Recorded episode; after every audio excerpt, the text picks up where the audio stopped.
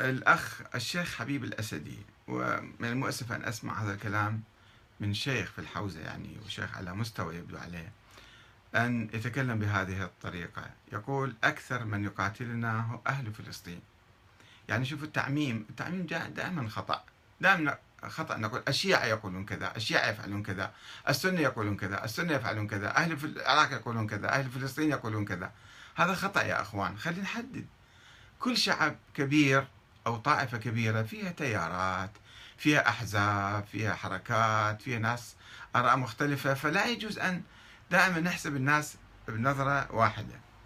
يقول أكثر من يقاتلنا أهل فلسطين وأكثر الشعوب نصبا لأهل البيت عليهم السلام هم الفلسطينيون. هذا أيضا خطأ ثاني.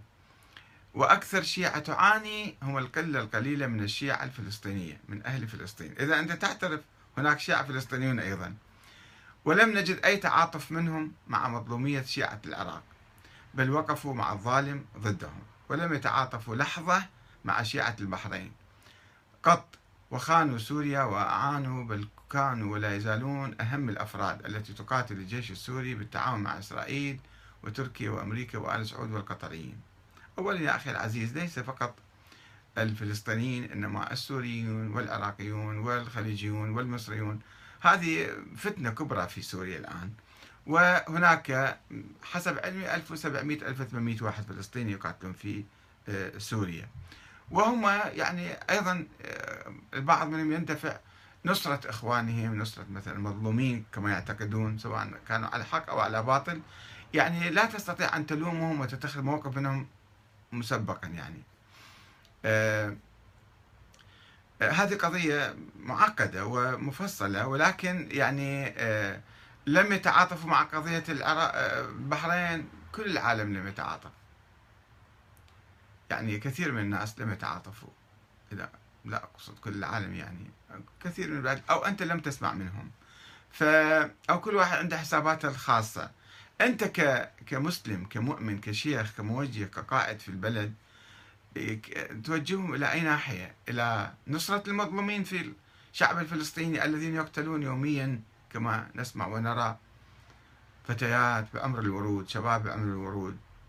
يعني يضحون بأرواحهم وفي السجون وفي ودائما يقصفون ويقتلون وأفق الحل السياسي مسدود أمامهم.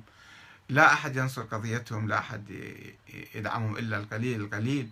ف يعني إذا إحنا كنا فعلا نحس أنهم عندهم موقف سلبي فيجب أن ندعمهم حتى نحصل على موقف إيجابي كما تفعل الجمهورية الإسلامية الإيرانية مثلا. تدعم بالمال والسلاح والإعلام و...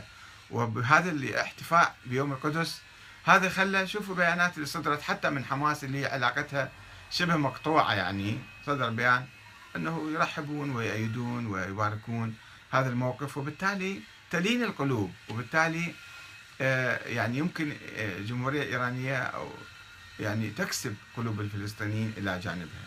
فما نظل إحنا إذا اتخذوا موقف سلبي نعاديهم أكثر فأكثر ونقطع كل علاقاتنا معهم. كما نفعل مع كل الدول الأخرى. ما عندنا علاقات مع السعودية مثلا الآن؟ سفير عندنا سعودي في بغداد؟ لماذا؟ لأنه نريد أن نقيم علاقة مع هذا هذا البلد الجار رغم أنه كثير من السعوديين أو الدولة السعودية حتى تدعم الإرهابيين تدعم داعش بالمال والسلاح والرجال والفكر وكل شيء. فماذا يجب أن نقاطعهم نحاربهم؟ أم ننصر القضايا العادلة للشعب في تلك البلاد؟